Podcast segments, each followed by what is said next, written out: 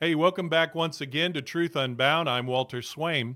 And here at Truth Unbound, remember, we take the issues that are happening in society and the church or questions about God and Christianity, and we let God give us the answers through His Word, plainly read and understood. Now, for today, here's a question What does David of the Bible, of the Old Testament, the one who as a teenager took on the evil pagan giant Goliath, the guy who became Israel's most famous and celebrated king, what is it about him that disproves the teaching that exists among many Christian leaders today called Calvinism? Uh, there's thousands of years in between them, and Calvinism wasn't even thought of back then. So, how could anything he did or in his lifetime have anything to do or disprove Calvinism? That's what we're going to find out right now.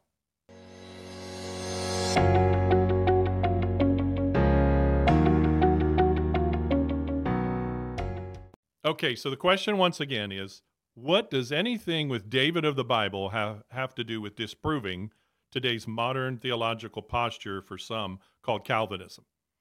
Well, first of all, Calvinism is the teaching by some that God basically chooses some people to go to heaven and the rest to hell, even before they're born, even before they can make a decision for Christ or even hear the gospel. Now, the Bible tells us that King Saul wanted to kill David because he saw him as a threat to his throne because he knew that God had already chosen David to be the next king of Israel. And David fled from Saul's presence to save his life, to preserve his life numerous times. So let's listen to what it says in 1 Samuel chapter 23, verses 1 through 13, and what it has to do with our topic of today. 1 Samuel chapter 23, verses 1 through 13 says, Then they told David, saying, Look, the Philistines are fighting against Keilah, and they are robbing the threshing floors.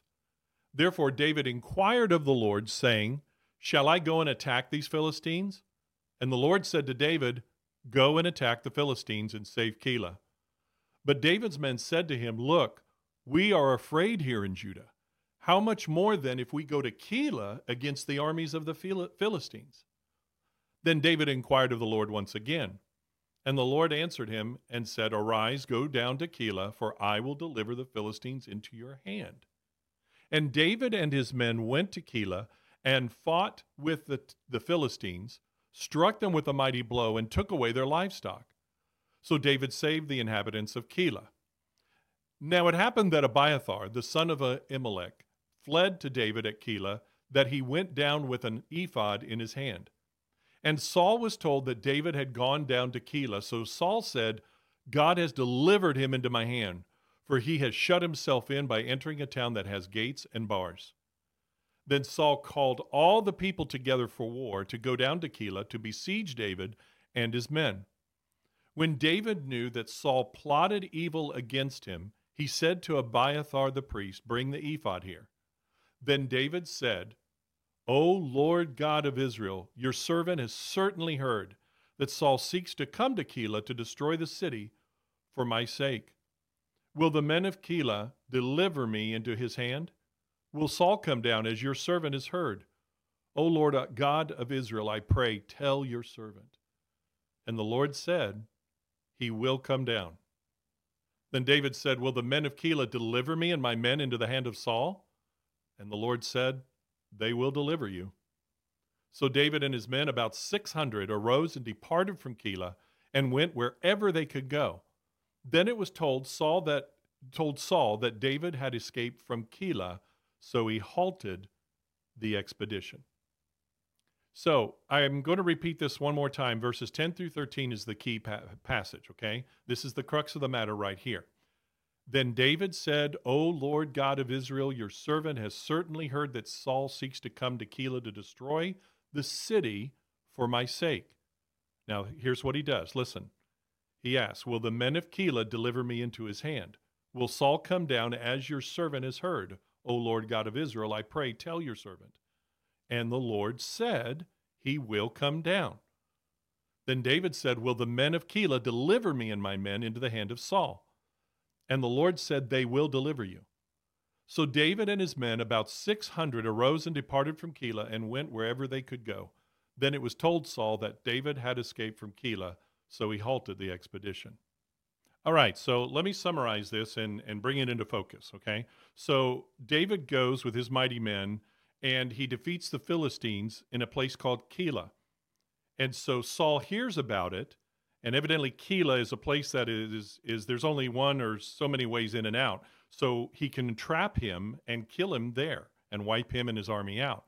So that's what Saul intended to do. God, David heard about it, but he went uh, to God and he asked God, Are they going to come? He's asking God about a future thing that could or could not happen. And God says, Yes, Saul's going to come down. Will they deliver me? Will they, they wipe me out? Yes, God says, they will do that. And so David says, Yeah, no, we're out of here. Okay.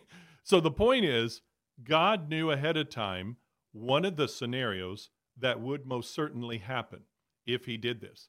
And so he lets him know that, but lets David make a free will decision at that point if he's just going to stay there and try to to to battle his way out and almost certainly be killed or is he going to now have the time to escape and fight on another day live to fight another day so that's the scenario that's here God's revealing his foreknowledge, but he doesn't decide for David what he must do. David has to decide. Okay, so knowing that, then what do you notice here is such a deal breaker and and just destroys the Calvinistic theology in one failed swoop here. There's other inst- instances, but this is one they don't usually bring up or try to resolve. It's because one of the key points of Calvinism is what is called determinism. It means that God already foreknows everything that will happen, and God is sovereign, meaning He has all control and power to do whatever He wants. So those attributes of His demand that God determines, or rather predetermines, every decision that you and I and anyone and everyone else is going to make. Uh, and that God already decides what our choices will be for us. We will always choose what God has predetermined for us to choose, according to Calvinism. We don't really have a free will to determine anything. We do, but we just act out whatever God has already designed for us to, to happen to us. So Calvinism says you, you can make those choices, but what God has already decided is really what you're going to choose anyway. So that's the basic tenet here. Okay, so now take that, okay, and compare it with what just what we just read happens here in 1 Samuel chapter 23. David already knew that Saul came to David for was coming for David at Keilah. David then asked God whether it's true or not and whether the people of Keilah will deliver Saul to him, obviously, uh, deliver him to Saul, obviously to kill him. And God confirms to David by direct word to his ear and mind that it was true, that Saul was on his way to take him prisoner, and he will kill David if David stays there. Okay, fine. But why does that have any bearing on the idea of Calvinism now, that God predetermines every decision of every human being? Here's the answer. If God knows what's coming, what's going to happen, and predetermines the choices we make in, in, for us in that instance, then God has to predetermine everyone's choices in all instances of what he knows is coming. But this passage, and it's not the only one, clearly shows us that God knows what's ahead he knows the choices each person will make and the results and consequences of such, yet he does not force or make that decision for them. And most certainly, God does not choose men to make evil choices for themselves. That would mean that God is evil, and that would mean that He's to blame for our sin and not we ourselves. So, in one swoop, David is, without realizing it, solves the dilemma as as to Calvinism being biblically correct or not. This is proving that Calvinism's predeterminism or its determinism is not biblically accurate. Okay, so in summary, free will is exactly that. It's free. In other words, it's freely exercised. It's a gift from God. It's what he created and wired us with. And even in our depravity and sinful inability to save ourselves, he allows us this ability to decide for him or against him in his salvation without determining that for us. When a person chooses for Jesus and the gospel, then God, in His grace, grants salvation to that person. He makes that final choice that saves the person. And he is faithful to do so to grant that forgiveness because it's in keeping with who he is and what he promised to those who will repent and turn their put their faith in Christ. That is why we are as Paul said in Romans 1:20 we are without excuse. Look, if a person then therefore if a person ends up in, in eternity in hell, it's because of his own choice not to believe in Jesus. He alone bears the consequences of his choice to reject God's free gift. It is not God's fault for having put him there, just made that deciding for him to be there. God doesn't make or send anyone to hell. Each person that ends up there ends up there because of their own rejection of the free gift of salvation in Jesus by faith. Now, who'd have thought? David's experience there is recorded in 1 Samuel 23, would show us today how God balances his sovereignty and man's free will that he's given mankind. Well, we're going to leave it right there. Don't forget to click to like or click to follow the podcast, comment, or even share it with others and follow Jesus because when you do, you'll always follow the truth.